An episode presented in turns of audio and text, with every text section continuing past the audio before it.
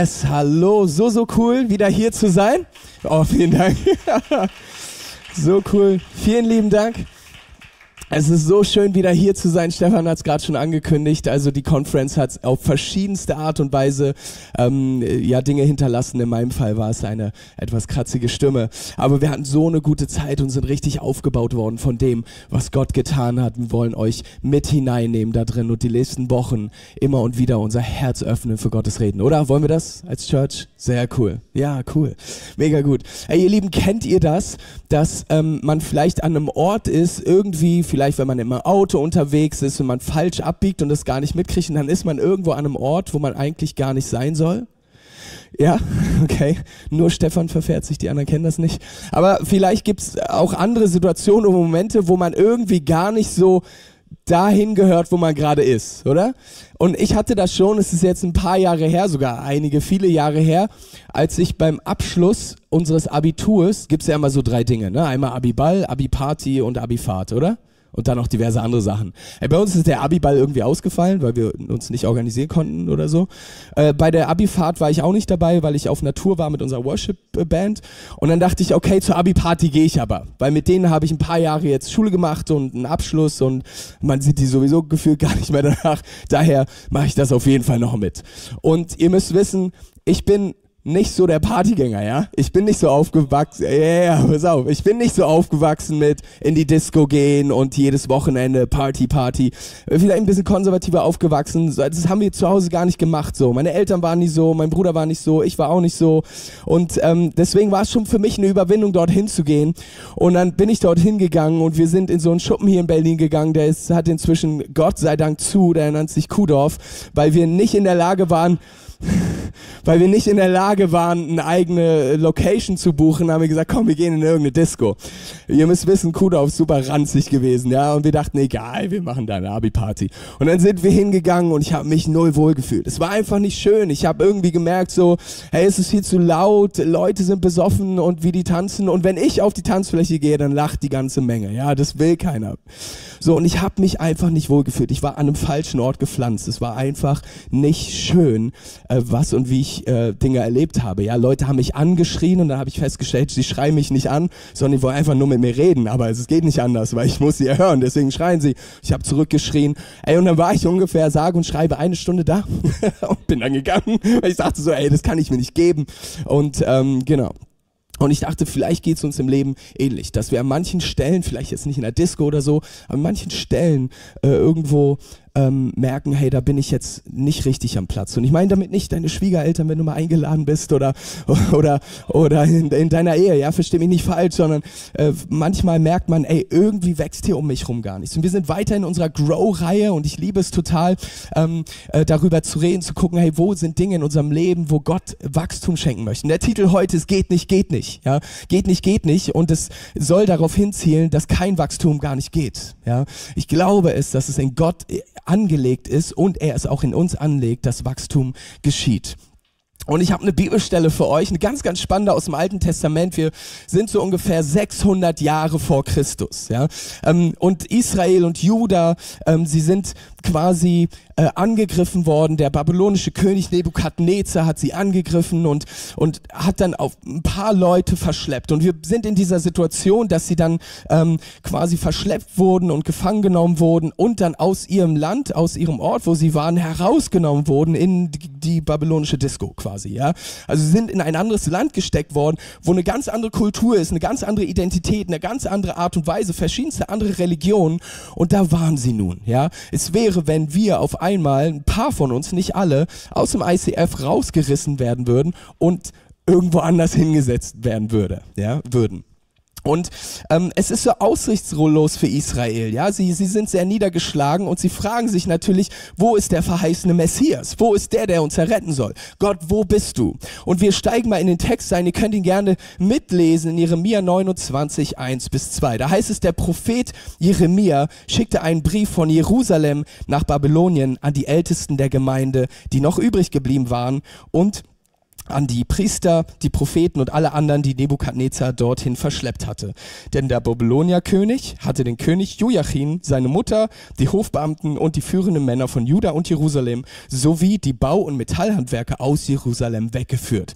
Also Nebukadnezar, rein weltlich gesehen ein schlauer Mann, nimmt die Besten der Besten, ja, nimmt die ganzen Ingenieure, ja, hat die einzelnen Leute rausgeschnappt, gesagt, ihr kommt mit, um einfach die Wirtschaft aufleben zu lassen, ihr seid gefangen und, und ich, ich brauche euch, ich brauche brauche das, was ihr tut, das, was ihr könnt, das brauche ich. Und schon mal ein Teaser, das ist ganz, ganz anders, als wie Gott mit uns umgeht. Gott sagt nicht, hey, ich nehme dich in mein Reich oder du kannst dich bekehren, du kommst zu mir in die Kirche, damit wir das, was du kannst, ziehen, sondern, hey, ich gebe dir eine Identität. Du darfst zu mir kommen, weil ich was für dich habe, nicht weil ich was von dir will.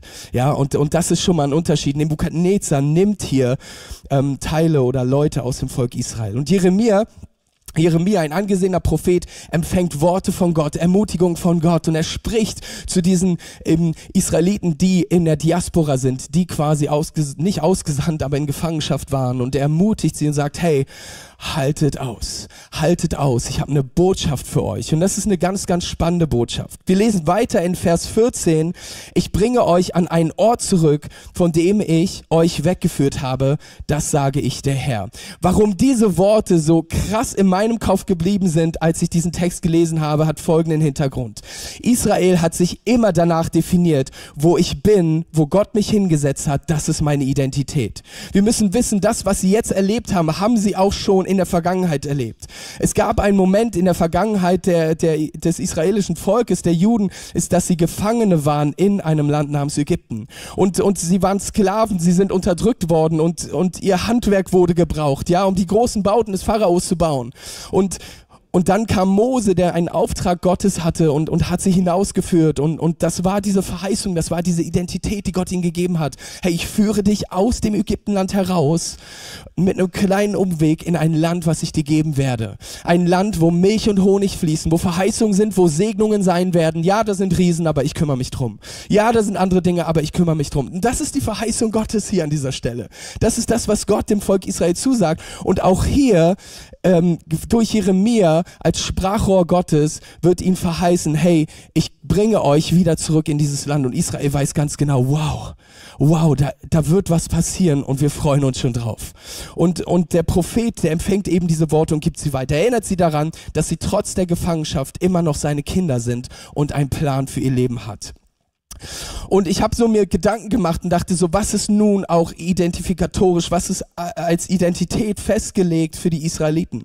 Und es gibt eine Stelle, an die man nicht rumkommt, wenn man so mit Israel und Identität mit den Juden vorbeikommt, das ist das sogenannte Shema Israel.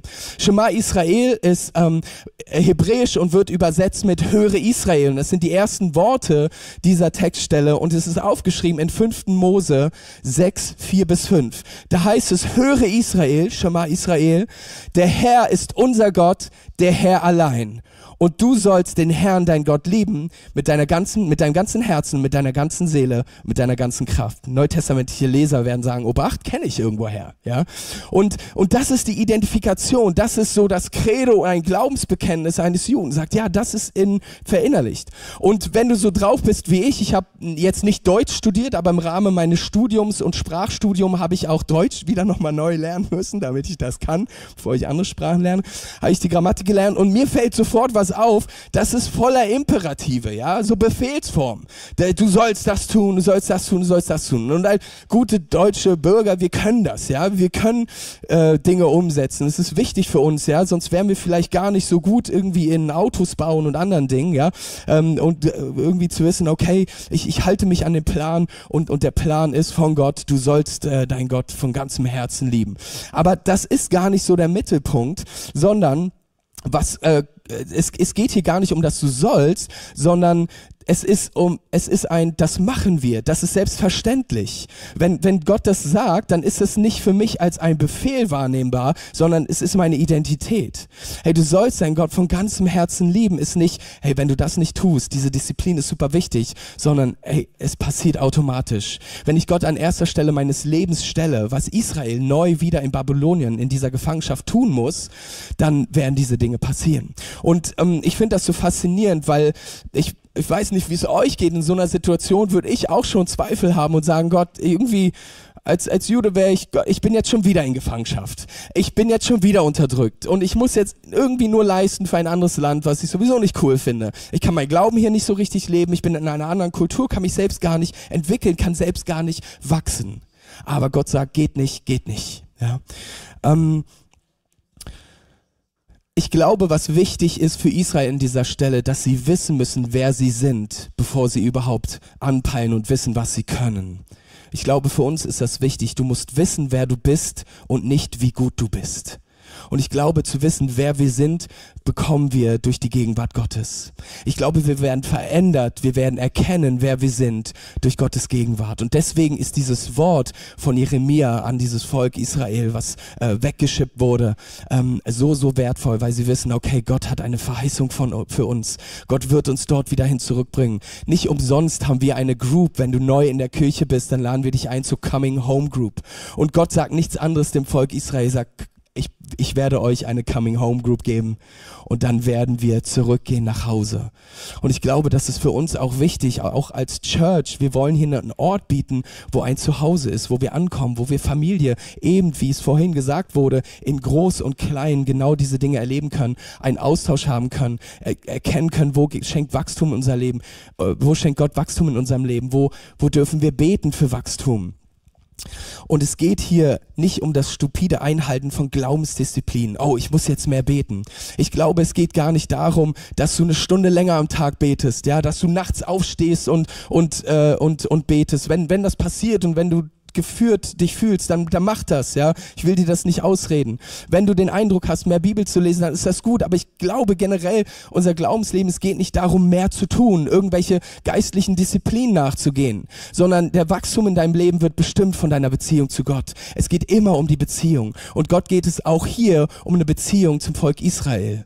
Ja, und es geht eben nicht um, du sollst jetzt mit deinem ganzen Herzen, du sollst mit deiner ganzen Kraft ah, jetzt muss ich Hände heben. Nein, sondern es geht um deine Beziehung zu Gott und wie die aussieht, die musst du individuell mit ihm ausmachen. Ja? Und manchmal heißt es, mal mehr Bibel zu lesen, zu beten, sich zu disziplinieren, in den Gottesdienst zu gehen. Ähm, aber es geht vor allem darum, sich füllen zu lassen, seine Identität aufbauen zu lassen durch Gott. Wir sind nicht geschaffen für ein Leben für Gott, sondern wir sind geschaffen für ein Leben mit Gott. Ja, es geht nicht darum, was zu tun. Wenn du in diese Kirche kommst und ich liebe unsere Volunteers, ihr seid einfach der absolute Hammer. Ja, ihr, also ihr seid solche Schätze und wir können nicht Reich Gottes bauen, wenn wir Volunteers haben, wenn wir Leute haben, die sagen, ich bin bereit um 5 Uhr morgens aufzustehen, um Sonntag zum Gottesdienst zu gehen, um die Stühle gerade zu stellen, um die Technik zu machen, damit der Stream läuft, eine Kamera zu halten oder was auch immer du machst. Es ist so, so wertvoll. Und dennoch sage ich, wenn unsere reine Motivation ist, herzukommen, nur um was zu tun, um für Gott was zu tun, dann verpassen wir was. Ja, unsere Beziehung ist, und das, das spreche ich auch zu mir selbst, ist oft genug davon geprägt, dass ich für Gott was tue, statt mit ihm was tue. Ey, es wäre auch in einer Ehe oder in einer Familie total traurig, wenn wir nicht mit unseren Kindern was tun, sondern nur für unsere Kinder. Ja? Es ist so wichtig, Quality Time mit deinem Vater im Himmel zu haben. Wie auch immer diese aussieht. Und das hatten wir gerade schon gehört, ja, das, was du über Gott denkst, beeinflusst das, was du über dich, dich selbst denkst, ja. Es ist so faszinierend, Gott kennenzulernen und zu wissen, Gott, was, wie bist du, wer bist du und wie denkst du über mich? Und das prägt total mein Wesen, total mein Sein. Es ist ein Unterschied, ob ich sage, ich habe nichts oder ich weiß, durch Gott habe ich alles. Es ist ein Unterschied, weil es eine himmlische Realität ist. Ey, vielleicht geht's dir so, dass du das Gefühl hast, du kannst nichts, du bist nichts oder du, dein Konto ist leer und vielleicht ist das auch so, aber die Bibel verheißt dir was anderes, sagt, hey, ich habe dir alles gegeben. Ich habe dir alles gegeben. Und, und das ist ein anderer Fokus, eine andere Sicht. Und ich glaube, dass je mehr Zeit wir mit Gott verbringen, desto mehr werden wir diese Dinge erkennen. Und wir bestehen immer in dieser Gefahr, etwas zu leisten. Wir tun, wir strengen uns an und wir verlassen uns auf unsere Fähigkeiten. Und gerade an den Stellen, wo wir eingepflanzt sind, an Stellen, wo es vielleicht gar nicht so fruchtbar ist und wir merken, es sind Schwierigkeiten. Es kann auch schwierige Situationen oder ich sag mal Atmosphären sein, in denen man drin ist. Ja? Und man merkt irgendwie, es sind Schwierigkeiten da, aber Gott fordert uns heraus, in einem schwierigen Umfeld auf seine Wachstumskraft zu vertrauen. Das ist in Gott angelegt. Vom Moment der Schöpfung, vom Moment der Multiplikation. Wir hören das immer wieder. Ich möchte die Segnungen multiplizieren. Er sagt auch später im Text äh, durch Jeremia, ihr sollt euch selbst multiplizieren. Das ist in Gott angelegt. Das Reich Gottes ist da angelegt zu wachsen. Ja, und deswegen liebe ich es, dass wir als ICF-Kirchen verschiedene Microchurches bilden. Und wenn es dir so geht, dass du sagst, hey, ich habe Lust an dem Ort, wo ich bin, eine Microchurch zu gründen, dann melde dich an. Dann komm auf die Webseite, da gibt es ein Formular, füll das aus und dann landest du direkt bei mir auf dem Tisch und dann quatschen wir, ja. Wir lesen weiter in Jeremia 29, 5, Vers 6. Da, da steht, baut eure Häuser und richtet euch darin ein, legt euch Gärten an, denn ihr werdet noch lange genug dort bleiben, um zu essen, was darin wächst. Heiratet und zeugt Kinder. Verheiratet eure Söhne und Töchter, damit auch sie Kinder bekommen. Eure Zahl soll zunehmen und nicht abnehmen. Und das ist krass. Eigentlich steht der Text vor diesem Text, dass Gott sagt, hey, ich will euch herausführen. Aber wenn es mir so geht und ich diese beiden Sachen höre, ist, ich möchte euch herausführen aus dieser Gefangenschaft. Ich möchte euch erlösen und befreien. Dann denke ich, yeah, cool. Ich bin bereit. Ich hole nur kurz meine Schuhe und dann können wir los. Aber Gott sagt, nee, baut euch erstmal Häuser. Ja? Chillt mal erstmal. Baut euch Gärten an, lasst Dinge zum Wachsen kommen. In euch, an euch, in euren Gärten. So lange, dass ihr eine Runde harvesten müsst, also eine Runde ähm, säen und ernten, sodass ihr diese Dinge essen könnt. Nicht morgen, nicht übermorgen, es dauert ein bisschen. Wir haben in dem Gleichnis von dem Weingarten und so gehört, dass es ja auch manchmal drei Jahre dauert, bis überhaupt eine Frucht kommt. Das heißt, es kann auch sein, dass es länger dauert. Später im Text offenbart er ja auch, wie lange es dauern wird, nämlich 70 Jahre, bevor er sie aus dieser Situation befreit. Und, und er sagt sogar, hey, nicht nur ihr sollt euch verheiraten, sondern sorgt dafür, dass eure Kinder auch heiraten. Also sorgt dafür, dass es weitergeht in eurem Leben. Gebt nicht auf, sondern, sondern macht weiter, bleibt dran. Und wenn es so ein junger Mann ist, der diese, der diese Offenbarung hört und merkt, ey, ich habe gerade geheiratet und ich soll jetzt irgendwie warten, bis meine Kinder so alt genug sind, bis sie dann auch heiraten, wow, das ist eine gesamte Generation, oder? Und dann würde ich auch erstmal denken, Gott, das ist aber eine miese Story jetzt.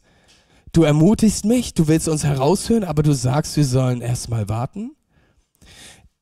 Wie soll ich denn wachsen? Was soll ich denn tun? Aber Gott ermutigt sie, baut Gärten an. Und ich glaube, das ist so ein geistliches Bild so für uns. Ja, baut Gärten an. vielleicht geht es dir auch so, dass du in Situationen bist, wo du nicht rauskommst. In deinem Job, vielleicht geht es dir so, dass du sagst, hey, ich habe gerade den Job gewechselt. Es war verheißungsvoll. Es ist jetzt richtig nervig und schlimm und anstrengend. Und Gott sagt, bleib erstmal. Ich, ich habe was vor. Warte. Und Gottes Zeitplan ist oft nicht unser Zeitplan. Wir wollen immer schnell nach vorne gehen und Dinge effektiv machen. Aber Gott ist nicht so. An dieser Stelle besteht die Gefahr einer äh, Cancel Culture nachzugehen. Davon haben wir schon mal in einer der Predigten gehört in den letzten Wochen. Da, da gibt es eine Möglichkeit, sich zu entscheiden, zu sagen, ja, entweder Gott, ich vertraue dir mit meinem ganzen Verstand, mit meiner ganzen Seele, mit all meiner Kraft, ich vertraue dir, oder ich cancel dich, Gott. Wie oft passiert es in unserem Leben, dass wenn wir mal vor einem Struggle sind, dass wenn wir vor, vielleicht mal in so einer unglücklichen Stelle irgendwie gesettet sind und wir merken, oh, es ist schwierig. Es ist schwierig, Gott, bist du überhaupt noch da? Willst du überhaupt noch Heilung schenken? Und dann stellen wir Dinge in Frage.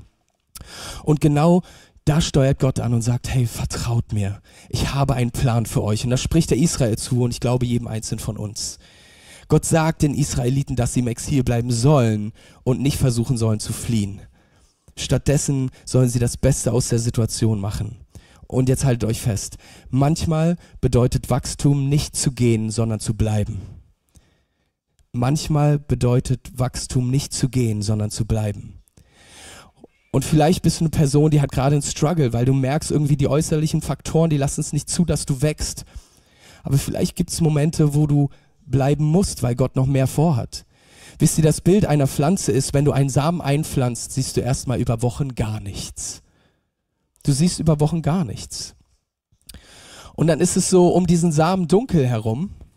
Und manchmal ist es auch um uns dunkel herum, wenn wir merken, ey, ich, ich bin jetzt eingepflanzt an irgendeiner Stelle und es ist dunkel herum. Aber wenn alles dunkel um dich herum ist, dann bist du vielleicht nicht gestorben, sondern gepflanzt worden und dann musst du darauf warten, dass Gott Dinge tut. Und, und dann heißt es warten.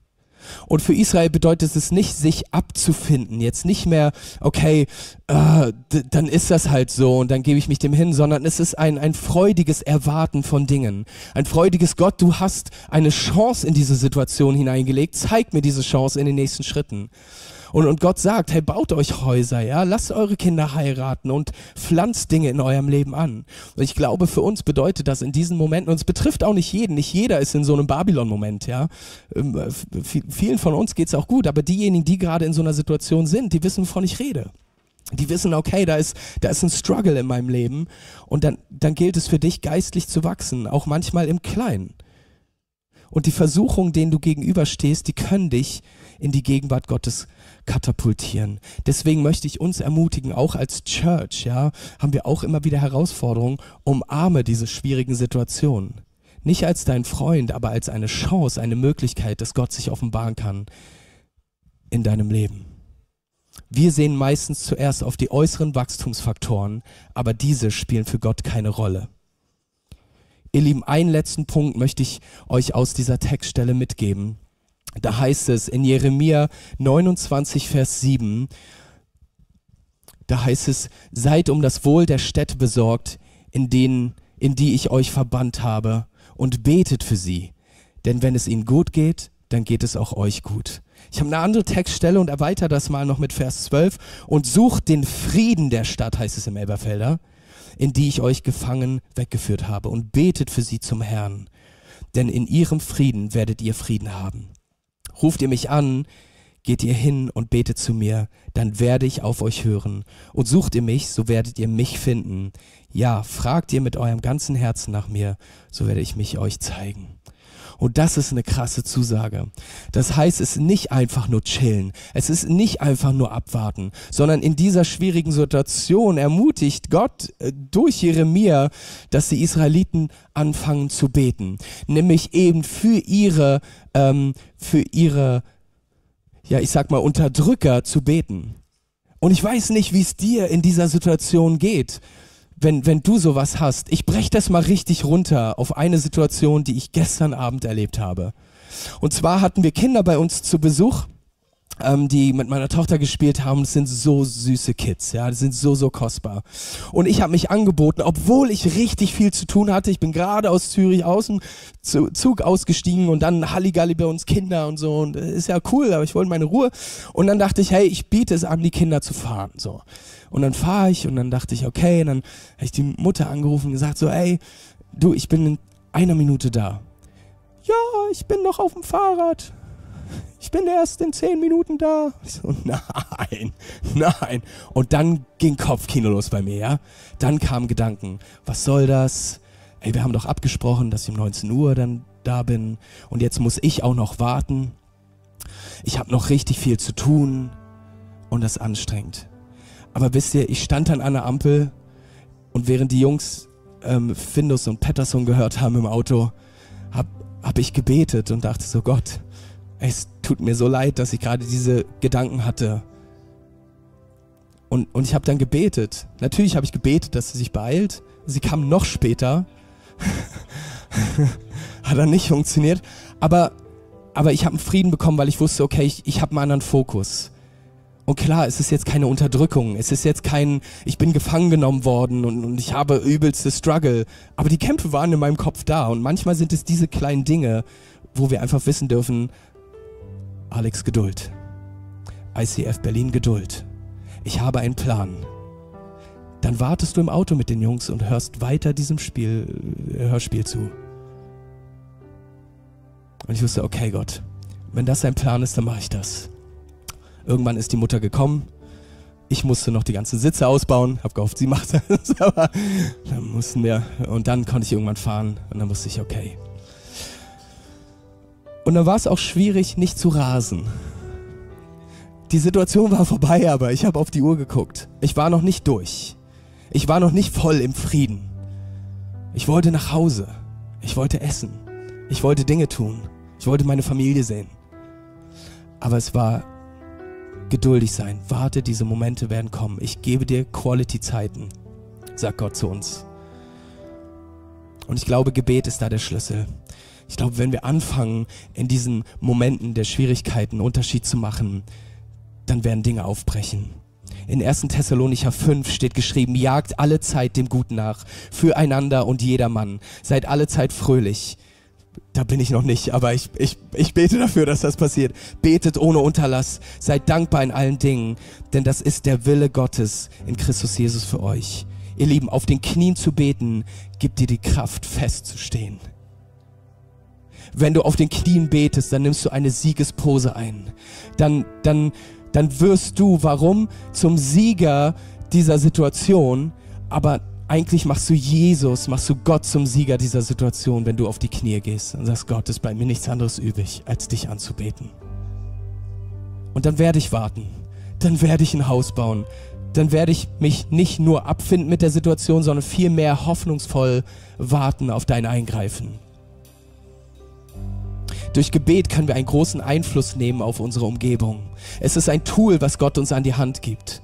Wenn du betest, dann kannst du Dinge verändern. Ich glaube, wenn wir auch in den äußeren Dingen, in dieser weltlichen, ähm, in, in, in dieser Welt, in diesen weltlichen Dingen nicht sehen, weiß ich, dass in der übernatürlichen Welt Engel sich bewegen, wenn wir anfangen zu beten wenn wir auf einmal unseren Unterdrücker, ob das deine Gedanken sind oder tatsächlich eine Person oder eine Situation, dann wird ein Unterschied passieren, wenn wir anfangen zu beten. Ich möchte mit einer Frage fast enden. Hast du denn so lange dafür gebetet, wie du darüber gesprochen hast? Über deine schwierige Situation? Hast du so lange gebetet, wie du auch darüber gesprochen hast? Ihr Lieben, ich bin so gut da drin, mit anderen Leuten darüber zu reden, was gerade blöde läuft, ja. Aber, aber habe ich denn mir die Zeit genommen, dafür zu beten? Kommen wir zurück zu meiner Abi-Party. Ich habe mich null wohl gefühlt. Ist nicht mein Setting. Die Conference, ich habe getanzt. Ich habe keinen Alkohol getrunken, aber ich habe getanzt. Ich habe gesungen, ich habe gejubelt. Und ich habe mich wohl gefühlt. Das heißt, es war gar nicht die Situation, die Dinge. Aber ich habe diesen Moment bei der Abi-Party genutzt. Aus irgendwelchen Gründen waren auf einmal die Leute aus meinem Jahrgang offen, über Jesus zu reden. Und ich habe es getan. Ich habe ihnen das Evangelium ins Ohr geschrien, weil es zu laut war. Und ich habe die Situation, in der ich gepflanzt war, auch wenn sie schwierig war, genutzt. Und gesagt, Gott, was möchtest du tun? Ich wurde in der Schule ein bisschen belächelt und ausgelacht. Aber da auf einmal haben Leute zugehört. Und auch danach sind Leute zu mir gekommen und sie haben sich noch erinnert, was ich gesagt habe an dem Abend. Gesagt, ey Alex, wow, das hat irgendwie mich berührt und mich verändert. Ein, zwei Leute sind damit in die Church gekommen danach. Ey, lass uns die Situation nutzen, in die Gott uns hineingelegt hat. Geht nicht, geht nicht. Wenn es nicht geht, dann lasst uns zu Gott beten. Amen. So schön, dass du dich von zu Hause oder unterwegs dazugeschaltet hast, um eine unserer Predigten zu hören. Wir haben dafür gebetet, dass dein Glaube gestärkt wird, dass du neue Hoffnung bekommst und dass deine Liebe erneuert wird.